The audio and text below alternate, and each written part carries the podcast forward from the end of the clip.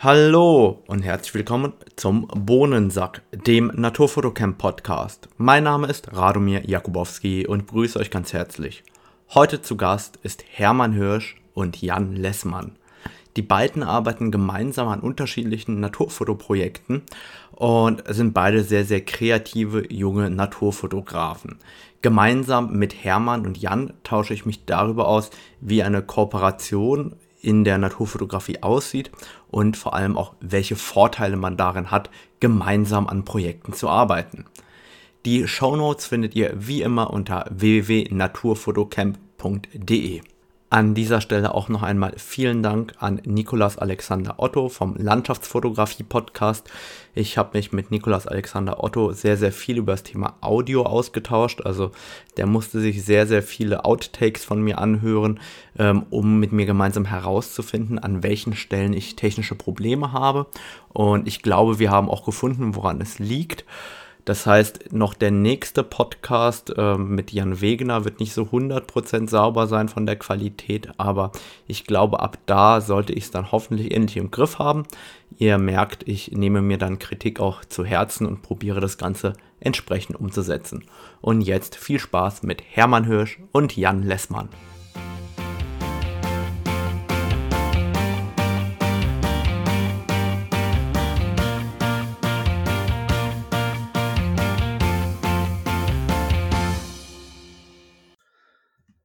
Heute zu Gast im Bohnensack der große Hermann Hirsch und der kreative Jan Lessmann.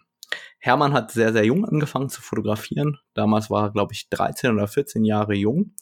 Hat dann äh, sein Abi gemacht und dann eine Ausbildung zum Schreiner beendet, um festzustellen, dass er doch lieber selbstständig sein möchte und ist heute selbstständig und erfolgreich als Naturfotograf. Wurde ausgezeichnet mit dem G D T-Naturfotograf des Jahres, dem Fritz-Pölking-Preis, auch äh, im Wildlife Photographer of the Year und hat sogar den Umweltpreis der Stadt Dortmund erhalten. Und Jan Lessmann hat Landschaftsökologie und Naturschutz im Greifswald studiert und darf während seiner Arbeitszeit Vögelchen beobachten. Da wird uns bestimmt auch etwas mehr zu erzählen. Hat einen Hang zur Kreativität und eine sehr natürliche Ästhetik in seinen Bildern.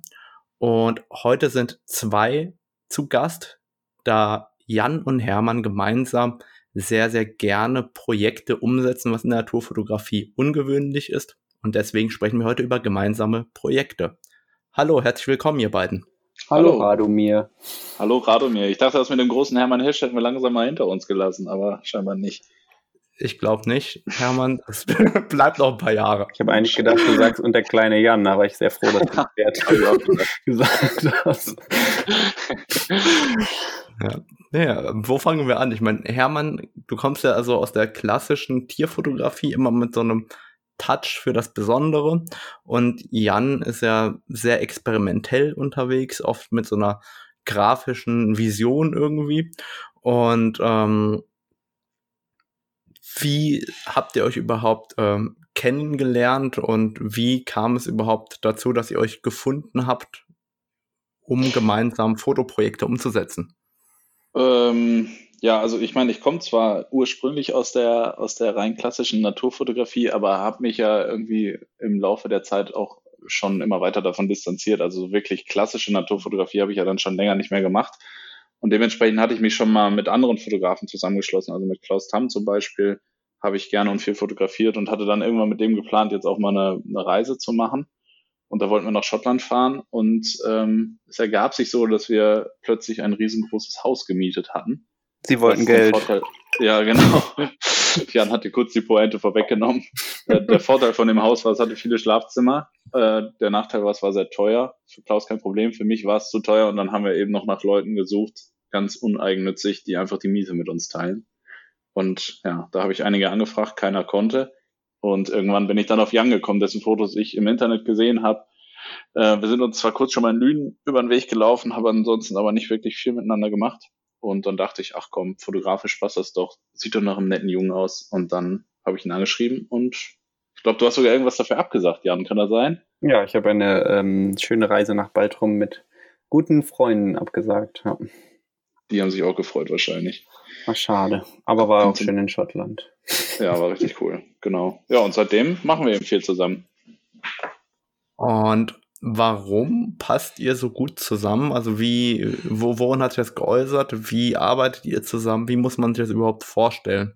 Ich, ich glaube, also richtig Gedanken darüber haben wir uns, glaube ich, noch nie gemacht, warum das äh, gut funktioniert. Aber ich denke mal, dass es daran liegt, dass ähm, wir einfach beide mit sehr viel Passion hinter Fotografie stehen und eigentlich den ganzen Tag nichts anderes machen äh, und auch sonst einfach gute Freunde sind, würde ich sagen. Also die Fotografie hat da quasi am Anfang gestanden, aber jetzt, äh, ich würde sagen, auch wenn wir jetzt beide aufhören würden zu fotografieren, würden wir trotzdem noch Sachen miteinander machen. Also ich glaube, dadurch funktioniert es so gut.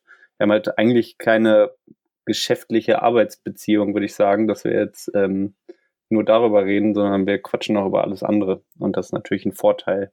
Und da es in äh, unserem Leben ja doch relativ oft um Fotografie geht, passt das sehr gut. Ja, genau. Andere Leute langweilt man damit und gegenseitig langweilt man nicht, sondern man freut sich, dass man konstant über irgendwas reden kann, sei es nur Technik oder was weiß ich, und die andere Person langweilt es nicht. Das ist was ganz Besonderes. Das ist doch schön zu hören. Jan ja. sagte ja auch im Vorfeld, er will bloß keinen Technik-Talk heute machen. nee. nee, das machen wir schon oft genug. Ja, genau. Gab es da auch schon Differenzen so im Projekt, beim Arbeiten, beim Fotografieren? Oder seid ihr euch immer einig, wo ihr hingeht und warum ihr da hingeht und dass ihr euch nicht gegenseitig ins Bild latscht? Nee, also Differenzen in dem Sinne gab es noch nie. Also ich meine, wenn man jetzt wirklich an Projekten gemeinsam arbeitet, dann hat man natürlich immer mal so Momente, wo man dann selber irgendwie ein Bild gut findet und das gerne drin hätte und der andere sagt, ah, passt nicht so gut. Aber das würde ich jetzt noch nicht irgendwie als große Differenz sehen. Also, keine Ahnung. Sowas passiert natürlich, aber generell, dass man jetzt irgendwie sagt, oh, kacke, jetzt wäre ich wohl lieber hier alleine gewesen, hätte hier alleine fotografiert oder Jan ist doof oder so, ist noch nicht passiert. Ja, noch. Ich glaube, aber eben, man muss sich am Anfang, also das hatte ich auf jeden Fall, man muss sich schon Ähm, erstmal kurz darauf einstellen, dass man zu zweit oder sogar zu dritt, wie das in Schottland war, fotografiert und dass die anderen, dass man merkt, dass die andere Person es einem auch gönnt, wenn man ein gutes Foto gemacht hat. Und das ähm, ist, glaube ich, nicht selbstverständlich immer. Ähm, und das ist aber sehr, sehr schön, wenn man da nämlich einmal, also da kann man quasi diesen, habe ich irgendwann mal diesen Step gemacht, würde ich sagen, und es ist richtig cool, wenn man ähm, ja, sich für den anderen freuen kann, wenn er irgendwelche Bilder gemacht hat und es nicht darum geht, scheiße, ähm, ich wäre gerade in Schottland gerne auch bei diesem Schneehasen gewesen und das funktioniert jetzt nicht, weil der andere das Bild gemacht hat. Ja. Das war ich glaube, das ist aber eine, eine Grundbedingung, wenn man gemeinsam fotografieren oder ja. an einem Projekt arbeiten möchte, dann darf es nicht darum gehen, wer hat jetzt in dem Projekt die besten Fotos gemacht oder so, sondern es muss wirklich komplett frei davon sein, man muss dem anderen alles gönnen ähm, und wirklich dann auch nicht mehr nur die Einzelperson sehen, sondern dann natürlich auch sehen, dass das Projekt hinterher möglichst gute Bilder bekommt. Und dann ist es egal, wer welcher Fotograf die Bilder gemacht hat. Wo ihr schon das Projekt in den Vordergrund rückt, ähm, Stichwort Serenity. Was steckte dahinter? Das war ja das erste Projekt, das ihr gemeinsam umgesetzt habt. Ähm, was habt ihr da genau gemacht und wie habt ihr das umgesetzt? Wer möchte erzählen? Oh, wer, wer möchte erzählen? Oh, jetzt sind wir schon wieder richtig auswendig. Ich fange mal an, Jan, du kannst ja dann okay. jederzeit dazwischen grätschen. Ja. Also, ähm, wir haben ja, wie gesagt, einfach gemeinsam angefangen in Schottland, ohne jetzt irgendein Konzept oder so zusammen zu fotografieren, mit Klaus auch. Und wir haben alle, denke ich, einen ähnlichen, ein ähnliches Verständnis davon, was ein gutes Bild ausmacht und was nicht.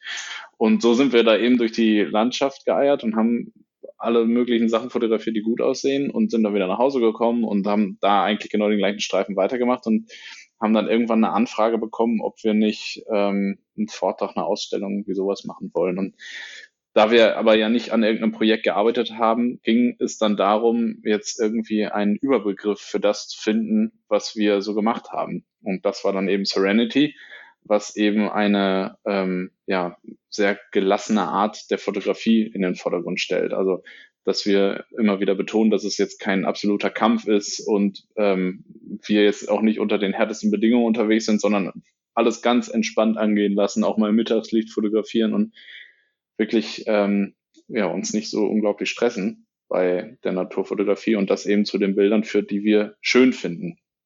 Genau, und unter diesem Deckmantel Serenity haben wir dann eben Bilder zusammengestellt, die das ähm, ja, für uns irgendwie ausdrücken. Und ja. Wir haben mal von bei einem ähm, einer Präsentation, einem Vortrag, die Rückmeldung so indirekt bekommen, was wir für Laberheinis und Weicheier wären. Das, das beschreibt es eigentlich ganz gut. Oder auch wenn man, wenn man ähm, ja eigentlich an die Schwalben in Greifswald denkt, die beschreiben diese Art der Fotografie auch ganz gut. Also es gibt, geht nicht nur um die Bilder an sich, die vielleicht irgendwie so eine Gelassenheit ausstrahlen, sondern auch wie es gemacht wurde. Und wenn man dann auf dieser Brücke bei Mittagslicht steht, gut geschlafen hat und dabei noch gerade ein Fischbrötchen gegessen hat und sich auf das nächste Bier freut und dabei aber so in den Flow kommt und dann da auch sechs Stunden oder so steht, ähm, ist das halt eine super entspannte Art der Fotografie. Man lässt sich super viel Zeit ähm, und es ist jetzt nicht das, wo ich quasi irgendwo nach, was natürlich total auch total toll ist, ähm, irgendwie nach Nordnorwegen fahre und da mit den Eismassen kämpfe. Ähm, ich glaube, das wäre nicht äh, unsere Fotografie gerade im Moment. Deswegen nee, nee, viel zu Hause. Das kann aber natürlich, ja, genau. Das kann aber natürlich so wirken, wenn man jetzt auf einem Festival ist und dann kommen irgendwelche Leute um die Ecke und erzählen wieder bahnbrechende Geschichten, was sie alles geleistet haben, dann ist natürlich das unglaublich spektakulär und ich finde sowas auch wirklich beeindruckend. Aber wenn dann wir auf die Bühne kommen und man hat gerade gehört, wie jemand irgendwie mit einem Müsliriegel zwölf Tage um den Äquator gewandert ist oder irgendwie sowas und dann kommen wir da. Ja, und dann ging der Wecker um zehn und dann haben wir gewartet, noch ein bisschen gefrühstückt und dann haben wir erstmal richtig zwei Stunden fotografiert, bevor wir dann erstmal ein Bier getrunken haben. Dann kann es natürlich auch ein bisschen aufstoßen bei manchen Leuten, die irgendwie erwarten, dass man wirklich auch sehr viel Viel, ja, physische Hingabe liefern muss, um zu guten Bildern zu kommen. Und dass das eben genau nicht der Fall sein muss, versuchen wir, glaube ich, auch mit Serenity zu zeigen. Gut gerettet, Hermann. Richtig gut gerettet, ne? Boah, ganz knapp. Und wenn ihr von entspanntem Fotografieren sprecht, ich habe ja schon öfter gehört, der Leistungsdruck in der Naturfotografie ist so unerträglich und der Leistungsdruck, den uns ja dann die sozialen Medien noch dazugeben, der ist so groß. Wie schützt ihr euch davor? Dürfen wir das erzählen? Ich weiß auch nicht, ob oh, wir das erzählen dürfen. Oh, oh. Da gibt's Ärger. Ich glaube ja, auch, Jan, er, erzähl du. Er ist da auf jeden Fall. Ähm, gerade mit diesem Marketing-Instrument Instagram, glaube ich, dass ähm, ich auf jeden Fall für mich den Weg gefunden habe, ähm, einfach nicht mehr so oft da zu sein oder auch, ähm, ja, es hört sich hart an, aber ich brauchte irgendwann mal einen diesen Ausweg und habe einfach ähm, allen ähm, Leuten, die was mit Naturfotografie am Hut hatten, denen einfach äh, folge ich einfach nicht mehr und mein äh, Feed geht, sieht gerade ganz anders aus, also da ist irgendwelche irgendwelcher Kunstquatsch, irgendwelche Gemälde, irgendwelche Streetfotografie, irgendwelche irgendein abstrakter Scheiß ähm, und ich habe dadurch nichts mehr mit von Naturfotografie am Hut und wenn ich Leute, also wenn ich Bilder sehen möchte von Leuten, die mich interessieren oder inspirieren oder wo ich einfach mich freue, wenn sie tolle Bilder gemacht haben oder so, dann gehe ich auf die Websites oder gehe dann auf den Instagram-Kanal ähm, und so kann ich das ein bisschen aktiv steuern und habe nicht das Gefühl, dass ich jetzt die ganze Zeit immer die Top-Bilder vor die, ähm, ja, vor mir habe und muss ich, dann habe ich nicht das Gefühl, dass ich mich daran messen muss oder was, was ja schon entstehen kann. Also das habe ich auch an mir selbst gemerkt. Ja. Ging mir ähnlich. Also gerade, ich habe das immer so im, im Mai, was ja so wirklich die beste Zeit ist für Naturfotografen, und dann man erdrückt wird mit Bildern, weil jeder wieder irgendein cooles Projekt aufgetan hat und das fotografiert. Das sind dann immer Einzelprojekte bei einzelnen Fotografen. Die werden dann aber auf Facebook oder Instagram so derartig komprimiert, dass man denkt, dass alle anderen alles andere machen und man selber halt irgendwie mit einem Projekt gefühlt dann dumm dasteht. Und das kann natürlich wirklich ähm, ja so ein Gefühl erzeugen, dass man glaubt, man kann nicht mithalten mit dem, was alle anderen machen. Ähm, Da muss man sich aber vollkommen von lösen. Also ähm, ich habe das dann auch jetzt so gemacht, dass ich mich ein bisschen da umorientiert habe und jetzt mein Feed bei Instagram so mehr gesteuert habe, dass das jetzt auch mehr Richtung Kunst oder Streetfotografie oder ich weiß nicht was geht, um einfach mal ein bisschen was anderes zu sehen und dann nur in ganz kleinen Dosen sich ähm, ja so die Rosinen aus der Naturfotografie rauszupicken. Und ich merke bei mir selbst, dass das eben dazu führt, dass man selber mit einem viel freieren Kopf in die Naturfotografie geht. Also wenn ich jetzt draußen bin und irgendwas fotografiere, dann hatte ich das häufig vorher, dass man gerade bei Tieren, die von anderen schon gut fotografiert wurden, immer das Bild im Kopf hat und das, ja, ob man will oder nicht, ein bisschen vergleicht. Und je weniger das der Fall ist, desto mehr kann man, glaube ich, seine eigene Naturfotografie oder seinen eigenen Bildstil eben rüberbringen oder dann verwirklichen. Aber das heißt ja, also das ist vielleicht noch wichtig dazu zu sagen, dass es nicht heißt, dass man sich für andere Naturfotografinnen, für Naturfotografen nicht mehr interessiert, sondern äh, nee, einfach in, nicht. Genau, vielleicht in anderer Form. Also ich mag genau. super gerne, mir irgendeinen Blog anzugucken oder ganz bestimmte Bilder oder mit den Leuten persönlich zu reden oder einen ja. Vortrag zu sehen. Das ist dann viel schöner, als wenn es nur dieses Einzelbild ist oder dieser kleine Moment, den man dann einfach auf dem Handy wegwischt. Genau, ja. Auf jeden Fall ein total interessanter Ansatz, um dem zu entgehen. So habe ich das ähm, noch von keinem anderen Fotografen gehört. Finde ich super. Und ihr habt aber auch vorher noch gerade eben gesagt, ihr wusstet ja schon immer ganz genau, was für euch ein gutes Bild ist, beziehungsweise auch ähm, ihr habt da ein ähnliches Verständnis eines guten Bildes. Ähm, wollt ihr vielleicht noch ganz kurz erstmal skizzieren, was ein gutes Bild ausmacht, bevor wir weitergehen? Hermann hat das gesagt. Oh Gott, Hermann hat das gesagt. Oh nein, jetzt muss Hermann das auch erklären. Oh, ah, das habe ich mir angetan. Also ein, ein gutes, gutes Bild. Bild. Was, was ist ein gutes Bild? Das ist eine gute Frage. Also ich meine, es gibt natürlich alle möglichen Regeln, äh, die ein Bild jetzt im klassischen Sinne erfüllen muss, um irgendwie ästhetisch zu sein. Also Stichwort irgendwie, keine Ahnung, mit einem goldenen Schnitt oder irgendwie sowas. Ähm, erstmal muss ein Bild für mich irgendwie ein bisschen überraschend sein. Oder ganz ruhig. Oder nichts von dem. Ach, ich weiß auch nicht. Es gibt so viele unterschiedliche Typen von guten Bildern, dass ich das gar nicht so über einen Kamm scheren kann, dass ich jetzt sagen kann, das, das und das, wenn das ein Bild hat, dann ist es ein gutes Bild. Das stimmt einfach nicht. Also wenn ich, ich kann mir ein, ein komplett blaues Bild angucken, wo im Prinzip nichts drauf ist und das kann mich ansprechen und ich kann eine Action-Szene von irgendeinem Vogel mir angucken, der einen anderen Vogel frisst äh, und finde das auch gut. Also, ja, ich weiß nicht. Jan, du bist begangen. Dann würde ich Worten. sagen, ich, ich, ich, ich, ich verlinke ja. einfach eure Websites und dann können die Leute sich angucken, was ein gutes Bild ist. Ne? Oh Gott. Also es ist wirklich richtig schwer, weil also es ist halt immer in Relationen gesehen. Dass halt, wenn du gerade anfängst zu fotografieren und dann ist das gute Bild für dich halt ein Bild, was du gerade vorher vielleicht noch nicht machen konntest oder was dich selbst überrascht hast. Ähm, ja, also für mich hängt das viel mit damit zusammen, erstmal auch, was man selbst, also was man selbst schön findet.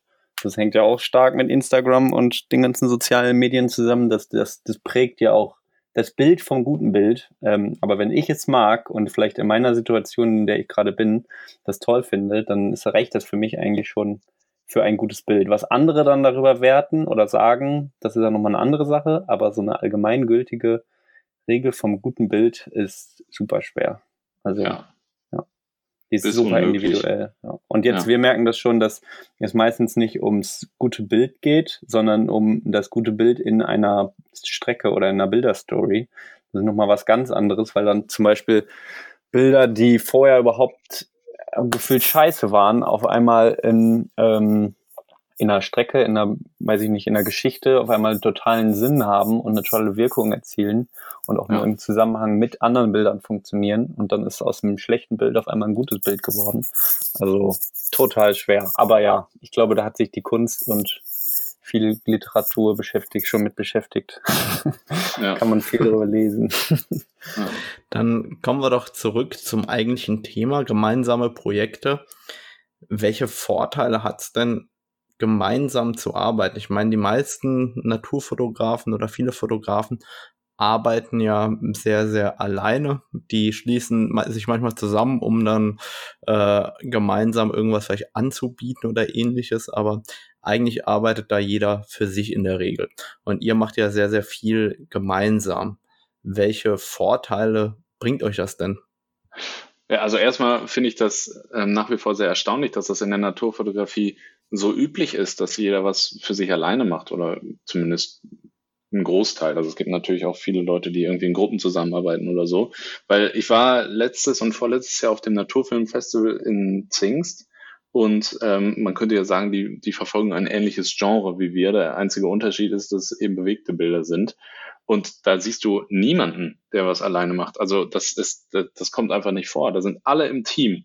Und ähm, auch nicht nur, weil einer sich auf Ton, einer auf Bild und einer auf, keine Ahnung, Recherche oder so konzentriert, sondern generell. Dann arbeiten einfach mehrere Filme hier zusammen und da, und das ist was vollkommen Natürliches.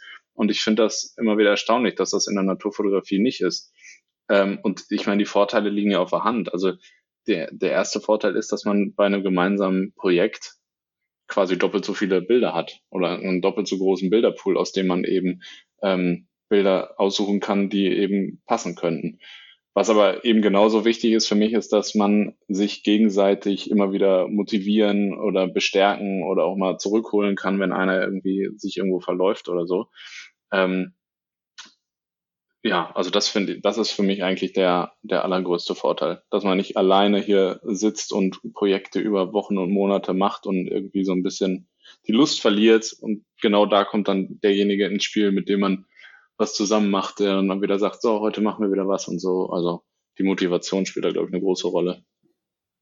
Ja, würde ich auch sagen. Und auch eine totale Bestätigung äh, und dadurch eine absolute Motivation. Also wenn man weiß, dass jemand quasi mitfiebert ähm, bei den Projekten, die man selber macht. Also wenn ich vorgestern irgendwie fotografieren gegangen bin, freue ich mich schon, das Hermann zu schicken und darüber zu reden. Und das ist einfach so eine unglaubliche Motivation, Ähm, ja. einfach jeden Tag fotografieren zu gehen. Also ich würde sagen, dadurch ist Fotografie jeden Tag Thema, und ja. es wird jeden Tag, wird irgendein Bild besprochen, jeden Tag geht es um irgendein Thema, und das wäre alleine, glaube ich, schwer.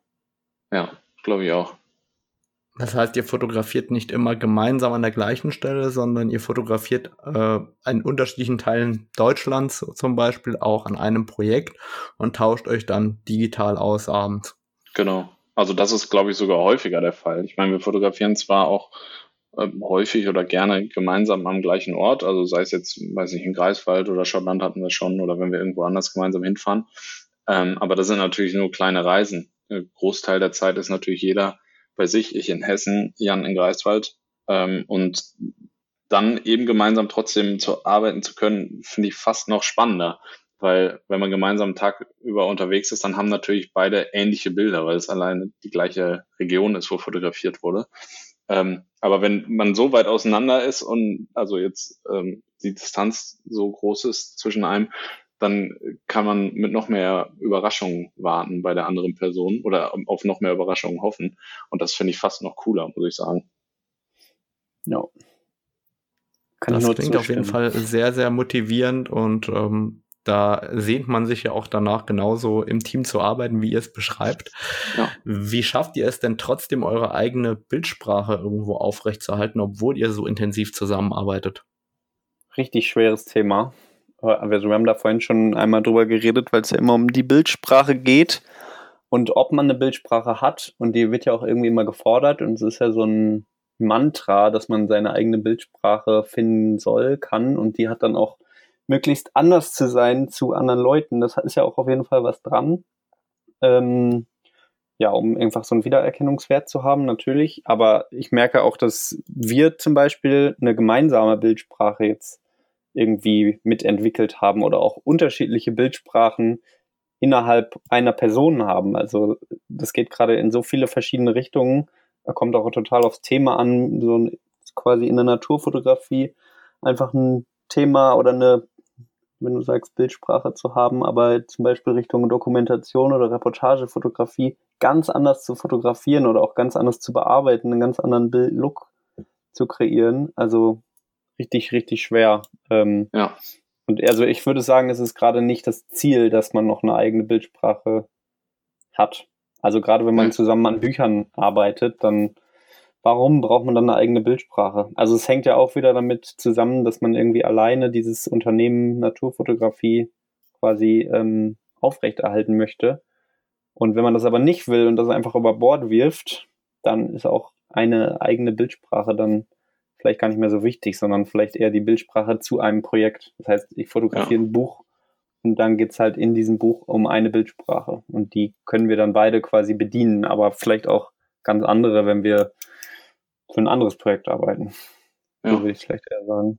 Glaube ich auch. Also wenn jeder jetzt eine extrem ausgeprägte Bildsprache innerhalb eines Projektes hat, dann kann das ja sogar kontraproduktiv sein. Also da muss man schon sehen, dass es dann irgendwie zusammenpasst und das harmoniert. Und also was du eben sagtest, Jan, dass sich die Bildsprachen zum einen extrem ähm, verändern, je nachdem was und in welchem Kontext man gerade fotografiert. Das sehe ich auch so. Und dass man eben ja auch ein bisschen aufeinander eingeht. Wenn man jetzt gemeinsam am gleichen Projekt arbeitet, dann äh, ist das, glaube ich, unvermeidlich, dass sich die Bildstile ein bisschen anpassen, was aber auch gut ist. Weil wenn man sich dann jetzt ein Buch vorstellt, wo man durchblättert und man kann bei jedem genau sehen, wer hat's gemacht, fände ich das irgendwie doof. Wenn das hinterher aus einem Guss ist und man gar nicht mehr sagen kann, welcher Fotograf hat welches Bild gemacht, finde ich das irgendwie harmonischer. Und wie entstehen eure Ideen? Und habt ihr schon eine konkrete Vision, worum es gehen wird? Also wisst ihr schon vorher, das wird ein Buch oder das wird ein Vortrag oder ähm, das da wird jetzt ein hammergeiles YouTube-Video oder was auch immer. Also habt ihr da eine genaue Vorstellung, wo die Reise hingehen wird? Ähm, oder wie wie werden solche Ideen bei euch geboren? Gibt es dann irgendwie bei euch äh, einen großen Blog, wo ihr alle Ideen reinschreibt oder knipst ihr einfach drauf los und guckt, was passiert? Wie, wie konzipiert ihr das Ganze? Oh, ich glaube, das ist auch wieder eine Kombination aus beiden. Also wir knipsen auf jeden Fall beide gerne drauf los, ohne jetzt schon das große Ganze im Hintergrund zu haben und genau zu wissen, okay, dieses Bild, wenn ich das jetzt mache, dann passt das vielleicht an der und der Stelle irgendwo in ein großes Projekt.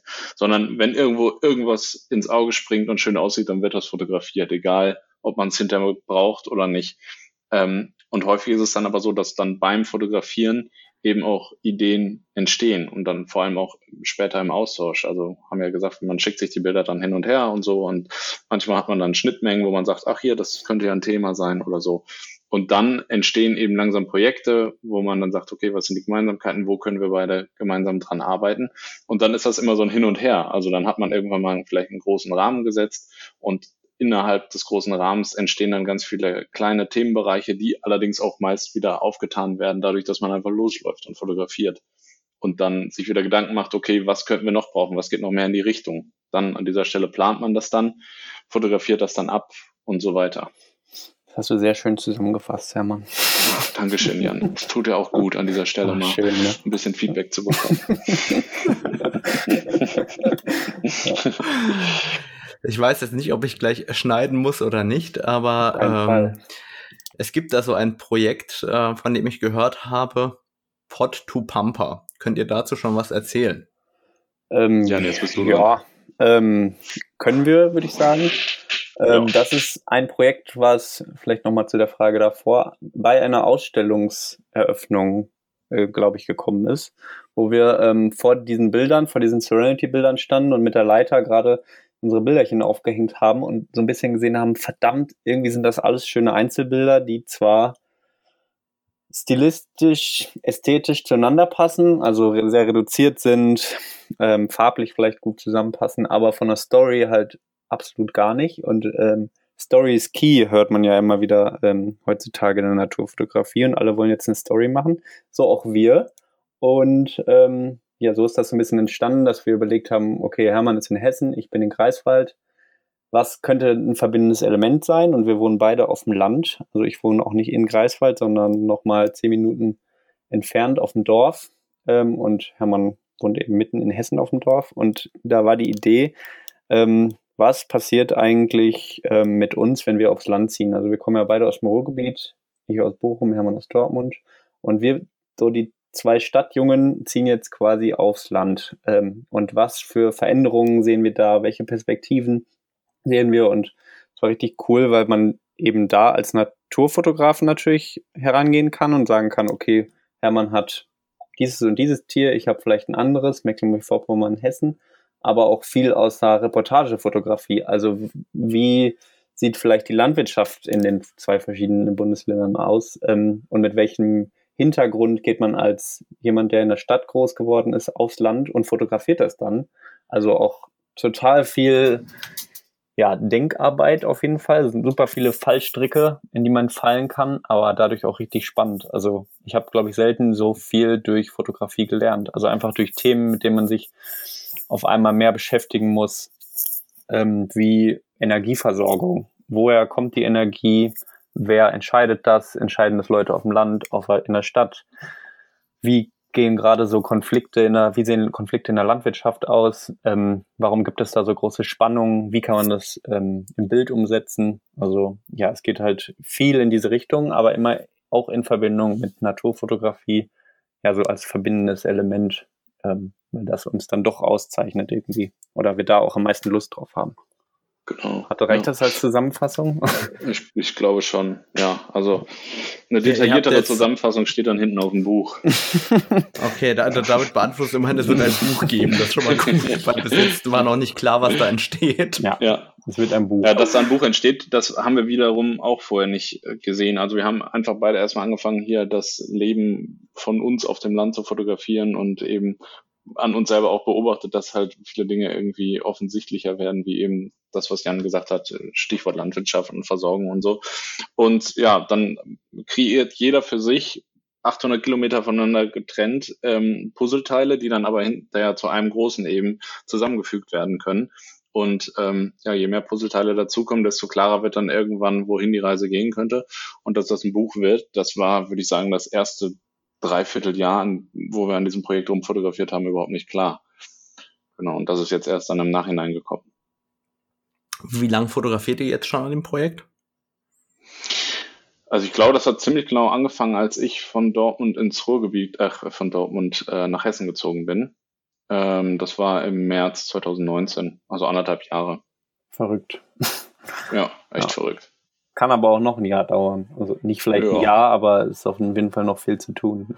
Ja, es ist auf jeden Fall noch sehr viel zu tun, das stimmt.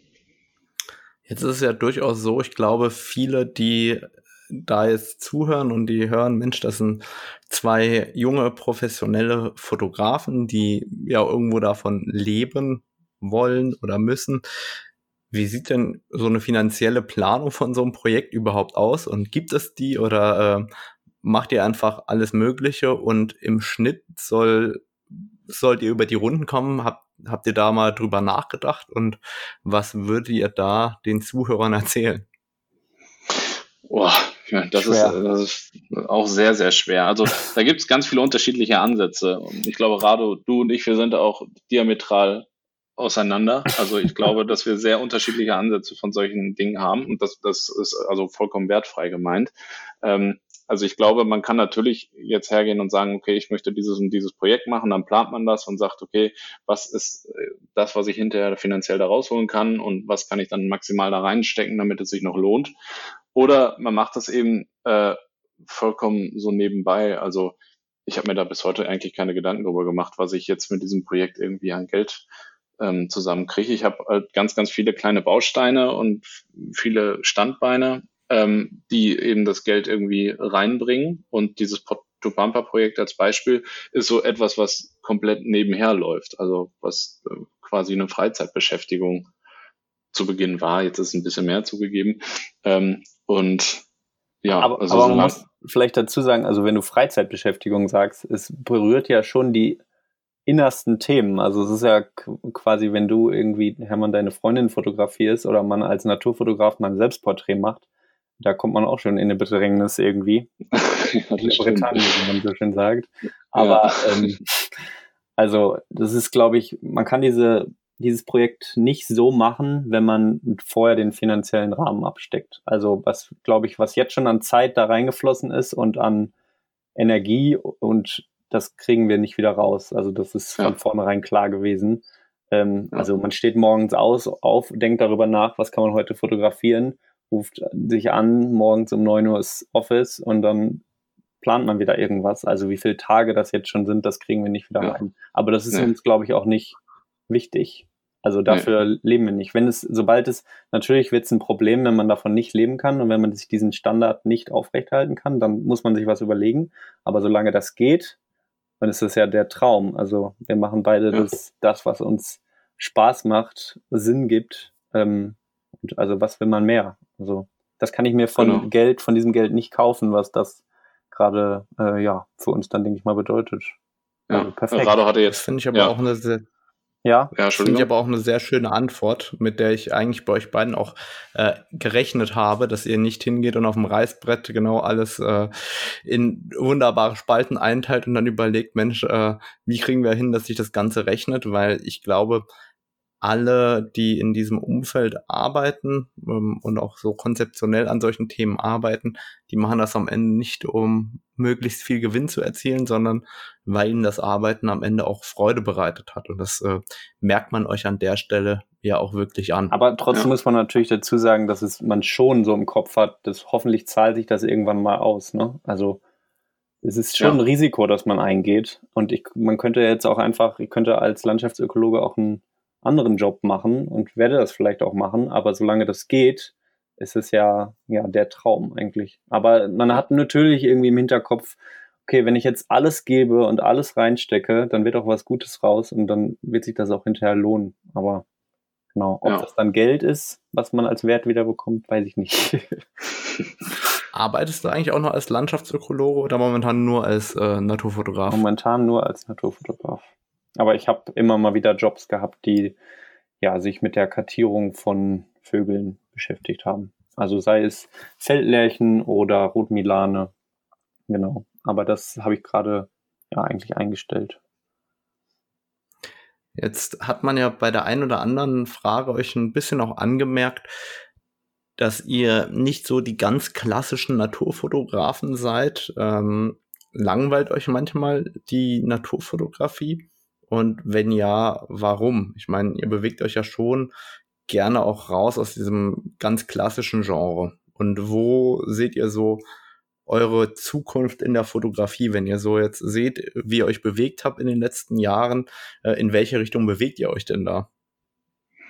Oh, auch schwierig. Also zu sagen, dass einen die klassische Naturfotografie langweilt, ist vielleicht ein bisschen zu hart. Also was man auf jeden Fall einmal unterscheiden muss, ist Naturfotografie und die eigentliche Natur. Also dass mich Natur langweilt, das ist auf jeden Fall noch nicht vorgekommen.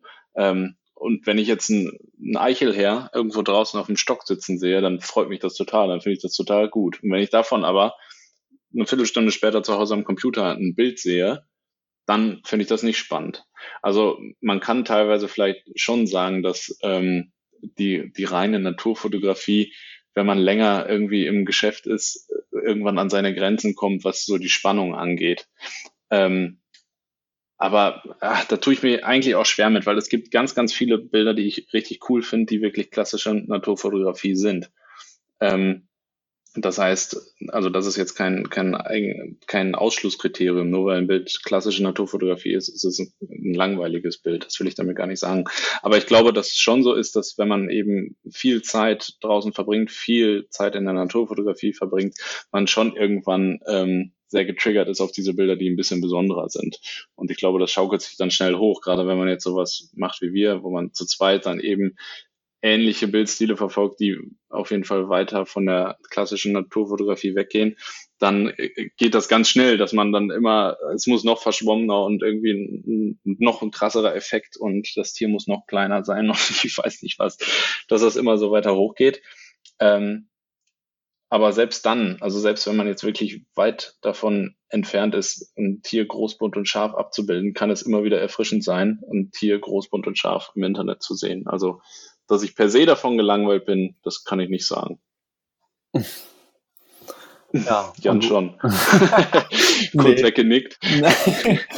Ich finde Naturfotografie auch nicht langweilig. Ich glaube, ich finde sie langweilig, wenn sie in sozialen Medien passiert und ich das einundsiebzigste Bild von Vogel X sehe, ähm, dann vielleicht schon. Aber das ist auch vielleicht nur der Kontext. Wenn ich dann das Bild sehe in einer Ausstellung oder das zeigt mir ein guter Freund, der sich da, der da viel Herzblut reingesteckt hat, ähm, und ich das vielleicht in einer Ausstellung sehe, dann finde ich das auch nicht mehr langweilig. Also dann finde ich das schön, dass die Person da so viel Liebe und Herzblut reingesteckt hat. Ähm, hm. Aber genau, vielleicht ist es so ein Internetphänomen, ähm, was es ja. manchmal langweilig macht. Aber das, also das, ich finde langweilig hört sich auch immer, das hat immer so eine Wertung und man wird sich, man fühlt, also man fühlt sich ja angegriffen, wenn man hört, ja, das, was ich mache, ist langweilig. Es muss ja gar nicht sein, aber also für mich oder wenn ich da jetzt für uns spreche, ist es ja auch gut, wenn da noch ganz viel klassische Naturfotografie äh, funktioniert. Und was heißt klassische F- Naturfotografie, kann man auch drüber reden, aber ähm, ja, wo geht vielleicht die, die Reise hin? Ich würde sagen, schon eher Richtung so einer Mischung aus Naturfotografie und Dokumentation. Also was geschieht in der Natur? Was, also ich bin ja habe ja Landschaftsökologie und Naturschutz studiert und da gibt es so viele Themen, die man bearbeiten kann, die auch mit Naturfotografie zu tun haben, aber vielleicht den Menschen mit reinnehmen, also Mensch in seiner Umwelt, in, in seiner Biosphäre. Ähm, ich denke mal, in diese Richtung geht's. Und das muss jetzt nicht Conservation Photography sein, sondern das kann auch einfach ähm, besondere Geschichten sein, die man in der Natur erlebt. Oder ja, aber es, ich glaube, es geht immer mehr in Richtung zusammenhängende Geschichten, weg vom Einzelbild, was auch toll ist und spannend sein kann, macht super viel Spaß, aber langfristig würde ich sagen, eher Richtung Story, Geschichte und Kunst. Also wenn ich jetzt ja. für mich spreche. Ja, ja, glaube ich auch. Was ich auch richtig cool finde, ist einfach für im Auftrag zu arbeiten. Also einfach mal zu liefern. Man kriegt was gesagt und man muss dieses Foto machen. Total cool. Und das machen wir uns hoffentlich zunutze, dass wir sagen, okay, heute ist Thema Energie. Hermann, fotografiere mir Biogasanlagen. Und dann geht Hermann los und fotografiert Biogasanlagen. Meistens sehr gut und ich muss Windkraft machen. Und ähm, ja, dann funktioniert das super gut, weil man einen Auftrag hat.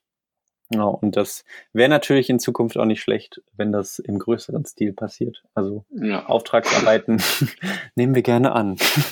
Rufen Sie uns hier einfach an. Ja, ja ich, ich glaube, die größten Energieversorger hören jetzt auch direkt zu. Ja. Da bin ich mir recht sicher.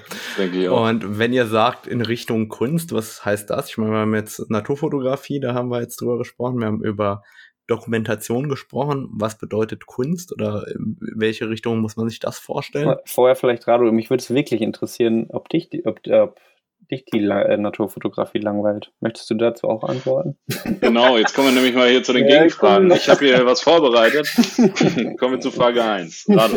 Das können wir gerne machen. Ich, ich, ich, dann haben wir ja den Interviewer für meinen Podcast, wo ich selber sprechen darf. Aber normalerweise nehme ich immer vor, möglichst wenig selber beizutragen. Also mich interessiert ähm. das wirklich. Das frage ich jetzt nicht einfach nur so.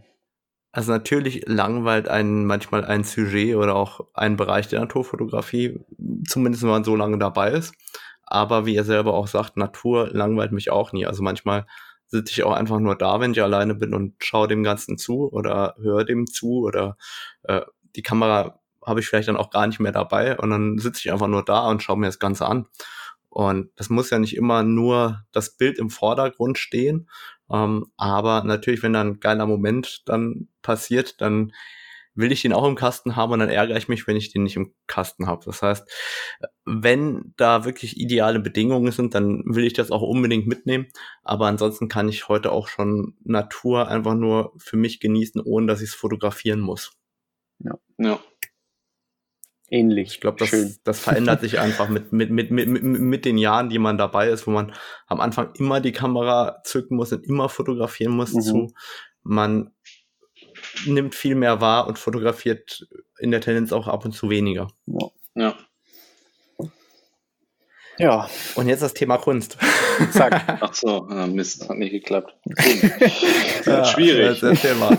Ja, ich meine, was Kunst ist, ist ja noch schwieriger genau zu definieren. Aber jetzt in dem Kontext Naturfotografie würde ich genau. das erstmal ähm, beschreiben als immer eine Form der Abstraktion. Also ich meine, sobald man irgendein Element von irgendeinem Tier oder irgendeiner Landschaft so herausarbeitet oder irgendwie mit der Kamera, sei es jetzt durch geringe Tiefenschärfe oder Überbelichtung oder ich, Unterbelichtung, keine Ahnung, irgendwas so herausarbeitet, dass es, es an, deutlich anders wahrnehmbar ist als mit dem, mit dem menschlichen Auge draußen, dann ist es für mich immer schon in irgendeiner Form etwas Künstlerisches, weil ich also von dem, was ähm, ich normalerweise, wenn ich draußen unterwegs bin, ohne eine Kamera so sehe, abweicht. Ab dann, würde ich sagen, fängt man an, sich irgendwie in dem künstlerischen Bereich zu bewegen. So, das muss natürlich aber auch nicht gleich gut sein. Also nur weil ich jetzt, weiß nicht, mitten am Tag ein Tier fotografiere und das ist komplett unterbelichtet, muss das ja nicht schon ähm, ein gutes Bild sein. Ähm, da fängt es dann natürlich an, schwierig zu werden. Also wie viel Abstraktion verträgt man, ab wann kann man vielleicht gar nicht mehr erkennen, worum es geht, ähm, wie kann man diese Abstraktion vielleicht auch nutzen, um irgendwie ein bisschen mehr Emotionen ähm, hervorzurufen. Und ja, das würde ich so sagen, ist ja eine künstlerische Fotografie im Kontext Naturfotografie. Also für dich ist es wirklich so die Entfremdung durch äh, im Endeffekt den Einsatz deiner technischen Mittel. Genau. Und das ist schon, das ist ja künstlerische Naturfotografie, aber so richtig Kunst im Sinne von, das ist jetzt äh, der Fine Art Print von Lumas oder äh, noch schöner, das ist jetzt ein Unikat, das äh, viele Millionen Euro hinterher kostet, das äh, siehst du da noch nicht drin, oder? Ja, ich meine, Unikate in der digitalen Fotografie zu erstellen, ist natürlich auch immer so eine Sache. Also ähm, man kann ja jetzt nicht hergehen und seine seine RAW-Datei irgendwie verkaufen. Also das ist dann ja im Prinzip auch nur ein Versprechen, was man da verkauft. Wenn ich jetzt wirklich mit Öl eine Leinwand vollkleckse, dann gibt's die nur so einmal. Da hat auf jeden Fall die Malerei einfacher in Sachen Unikatverkauf als in der Fotografie. Ähm, aber das habe ich auch irgendwie überhaupt gar nicht im, im Kopf, wenn ich jetzt an künstlerische Naturfotografie denke. Ich weiß nicht, Jan, wie siehst du das? äh, ich ich denke gerade an Jans Bilder aus Norwegen mit dem Schnee. Ja, Doppelbelichtung, auch so ein Thema. Das ist ja im Prinzip nur das, was man eigentlich sieht, entfremdet, oder? Ja. Und dann ist die Frage, was, was steckt dahinter? Ist das jetzt richtig geil, ist das jetzt geile Kunst oder ist das wirklich richtig schlecht und unscharf, ne? Ja, das kann sich ja jeder selber überlegen, das ist ja das Schöne. Gefühlt sind wir, ist man da aber in der Naturfotografie auch noch irgendwie weiter entfernt ähm, von diesem Kunstbegriff, oder da wurde sich einfach gefühlt noch nicht so viel drüber ausgetauscht, und wenn man in andere Bereiche der Fotografie geht, dann ist der Kunstbegriff äh, eigentlich ein ganz, also ein ganz anderer oder wird viel vielfältiger gehandelt. Also ich könnte nicht sagen, was jetzt in der Naturfotografie Kunst, also ich finde das richtig schwer. Ich würde, gerade habe ich so intuitiv gesagt, Kunst ist das, was mir gefällt, so ein bisschen, wenn mir ein eigenes Bild gut gefällt und vielleicht losgelöst davon, was andere darüber denken, aber es ist auch schwer, weil also man ist schon davon abhängig. Ja. Ja. Also Kunst ist auf jeden Fall super subjektiv. Alles kann ja. Kunst sein, nichts kann Kunst sein. Gefühlt ja. winden wir uns bei jeder Frage und lassen uns ja, zu ja. einer konkreten Aufgabe. Aber es ist ja auch schwierig. Ja. Das war ja. auch das Schöne. Ja. Am Ende sagen, es sagt die Hälfte der Zuhörer, das war mir zu schwammig, und die anderen sagen, boah, das hat mir richtig gut gefallen. Also wenn mir jemand eine zwei gute... sitzen da und sagen, Laber, Heinis und Weiche. Wenn mir jemand eine gute, be- eine gute Begrifflichkeit für Kunst in der Naturfotografie geben kann, dann würde ich das sehr gerne hören. Ich glaube, das ist einfach nicht möglich, wenn man also nicht allgemeingültig. Also da hat jeder seine eigenen Ebenen, Prämissen, die er dann für Kunst einsetzt, und wenn das, wenn das für ihn Kunst ist, wenn das für sie Kunst ist, dann ist das so. Also, ja. Es ist auch die Kunst, scharfe Bilder zu machen oder so, das ist auch, auch Kunst. Also, boah. Ja. ja. Richtig Wahnsinn. Schwer. Aber ich glaube, es lohnt sich, sich darüber Gedanken zu machen und zu fragen, was ist denn für einen selbst ein künstlerisches Bild? Wenn ich meine Bilder durchgehe, welches Bild assoziiere ich am meisten mit dem Begriff Kunst? Möchte ich in diese Richtung gehen? Also die Frage, glaube ich, ja. Ich, ich glaube, die Frage, möchte ich in diese Richtung gehen, ist eine ganz wichtige, ja. weil äh, viele probieren das mal aus und sagen, Mensch, mir war mein scharfes Bild irgendwie trotzdem lieber. Mhm. Ja, und das ist ja auch mhm. gut. Also es, deshalb sage ich, wenn, wenn einem das gefällt, und dann ist das auch super so, und wenn du das ausdrucken kannst und das auf Feinart-Papier druckst und es in die Wand hängt und das dich jeden Tag freut, dann ist das auch toll. Also, ja. ja Ziel erfüllt. Ja. Perfekt. Und dann ist auch egal, wie viele andere Leute sagen, das ist langweilig. Wenn es einem selber Spaß macht, dann ja. Ja, hat das Bild genau das erreicht, was es sollte. Also mich nervt das, das wirklich, wir mich nervt das wirklich manchmal. Da grad, das ist irgendwie in der Naturfotografie so ein Ding, dass Sachen nicht nebeneinander existieren können. Rado, wir haben da ja auch schon mal drüber geredet, dass ich es auch toll finde, wenn jemand ein schönes Blümchen fotografiert und das total kitschig aussieht und so. Aber ich muss den anderen ja nicht dafür angreifen und das dann irgendwie scheiße finden. Ähm, wenn ich dann lieber vielleicht den verschwommenen Schwarz-Weiß-Bild oder so mache. Das hat nie, also das kann man einfach nicht werten. Man kann nicht sagen, dass das eine besser ist oder schlechter. Ja, ja, und das, ich, ich glaube, das ist auch so. Ich meine, ähm, der Hermann kennt, glaube ich, die Bilder vom Jan Wegener auch. Und mhm. der Jan hat ja früher äh, immer schon so seinen Stil gemacht, aber damals war das noch nicht so richtig sein Stil und hat auch mal probiert, was Kreatives zu machen, und ist zurückgekommen zu dieser extrem plakativen, abbildenden, perfekten Vogelfotografie, die heute, also die sehen wirklich alle immer identisch perfekt und wunderschön gestaged aus, die Bilder. Aber umgekehrt höre ich immer öfter über die Bilder von Jan Wegener, dass das die Menschen auch an die ganz ersten äh, farblichen Malereien und äh, also von, von Vögeln erinnert, bevor es überhaupt Fotografie gab. Und damit hat der Jan ja auch wieder seinen eigenen Stil geschaffen. Die Frage, ob das jetzt Kunst ist oder nicht, sei mal dahingestellt, aber genau das ist es ja, dass er dadurch auch so diese Abbildung dazu genutzt hat, irgendwann ähm, seinen eigenen Look darin zu kreieren. Mhm. Ja, das ist schon so. Und ich meine, das zum Beispiel finde ich jetzt unglaublich, ich, also ich, ich könnte das nie, so diese Bilder fotografieren. Der hat ja wirklich fast jeden Vogel, den man sich irgendwie vorstellen kann, in einem total typischen, von einem typischen Hintergrund irgendwie auf einem typischen Ast fotografiert. Also was das für Arbeit ist, das ist unglaublich. Das darf man auch nicht unterschätzen, wenn man sich das jetzt anguckt und sagt, ist das langweilig, hier sieht jedes Bild gleich aus. Ja, mach mal jedes Bild gleich. Das ist richtig schwierig, das könnte ich nie. Bei mir sieht, selbst wenn ich es will, jedes Bild anders aus. Also würde ich schon sagen, dass es dann ähm, Richtung eigener Bildstil geht.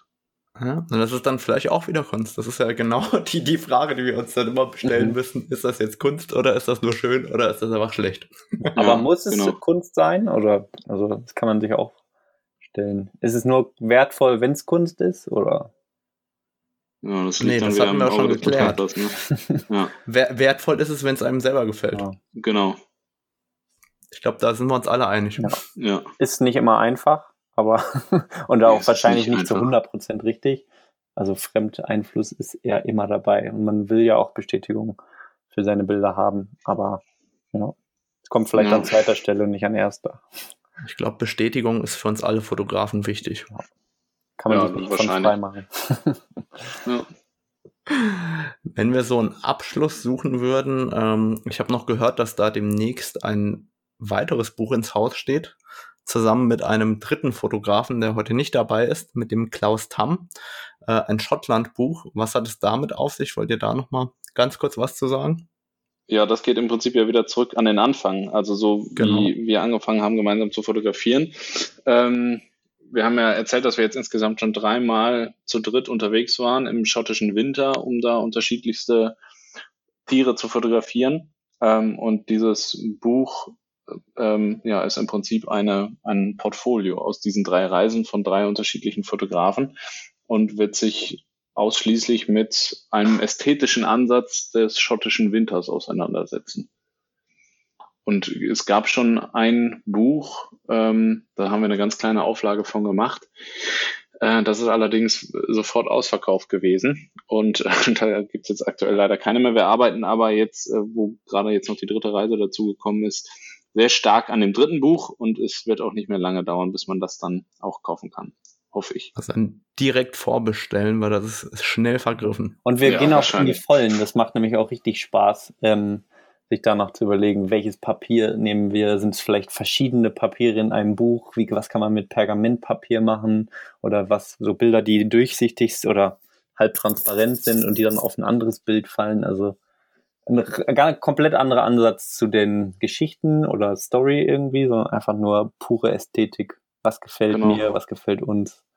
Und ja, das dann und macht auch super Spaß. Und wenn man jetzt nochmal über Bildstile nachdenkt, wenn ich mir überlege, was wir für Bilder in Port to Pampa haben und was für Bilder in Schottland sind, also das, hat so, das hat gar nichts miteinander zu tun. Und das ist aber auch das Schöne ja an Fotografie, dass man eben da sich selbst auch so in unterschiedlichen Richtungen ausleben kann. Und wann dürfen wir damit rechnen? Oh, Jan sagt du, ich weiß nicht. Ja, das hängt von ein paar Faktoren ab. Also ähm, wir, wir sind noch nicht ganz fertig mit dem Layout und haben jetzt leider in den nächsten, oder glücklicherweise in den nächsten Wochen und Monaten sehr viel zu tun, sodass wir noch nicht glauben, dass wir dazu kommen. Sollte Corona aber wieder nochmal zuschlagen und einige Sachen canceln, dann könnte es sein, dass es äh, schon früher kommt. Aber ich würde sagen, man kann es spätestens Anfang nächsten Jahres schon mal im Internet sehen und vorbestellen und wann es dann wirklich genau. erhältlich ist. Also Mitte äh, Ende nächsten Jahres. Vielleicht zu ja, danke. dann, dann sagt Bescheid, dann teile ich das nochmal, sobald das dann auch äh, erhältlich ist. Das ja, das wäre nett. Das wäre sehr schön. Schön. Super. Dann äh, muss ich jetzt erstmal nochmal ganz kurz Werbung machen. Shownotes findet ihr wie immer unter w w w punkt naturfotocamp punkt d e unter dem Writer Podcast. Da findet ihr alle Links über die Fotografen und Themen, über die wir gesprochen haben, damit ihr das nochmal wiederfindet. Da findet ihr natürlich auch die Website von Jan und von Hermann. Und dann bedanke ich mich ganz herzlich für eure Zeit und schön, dass ihr heute dabei wart. Ja, ja, danke, dafür, dass wir dabei sein durften. Richtig cool. cool. Super. Ja. Und jetzt zu deinen Fragen, Rado. Ja. Also, wir haben da was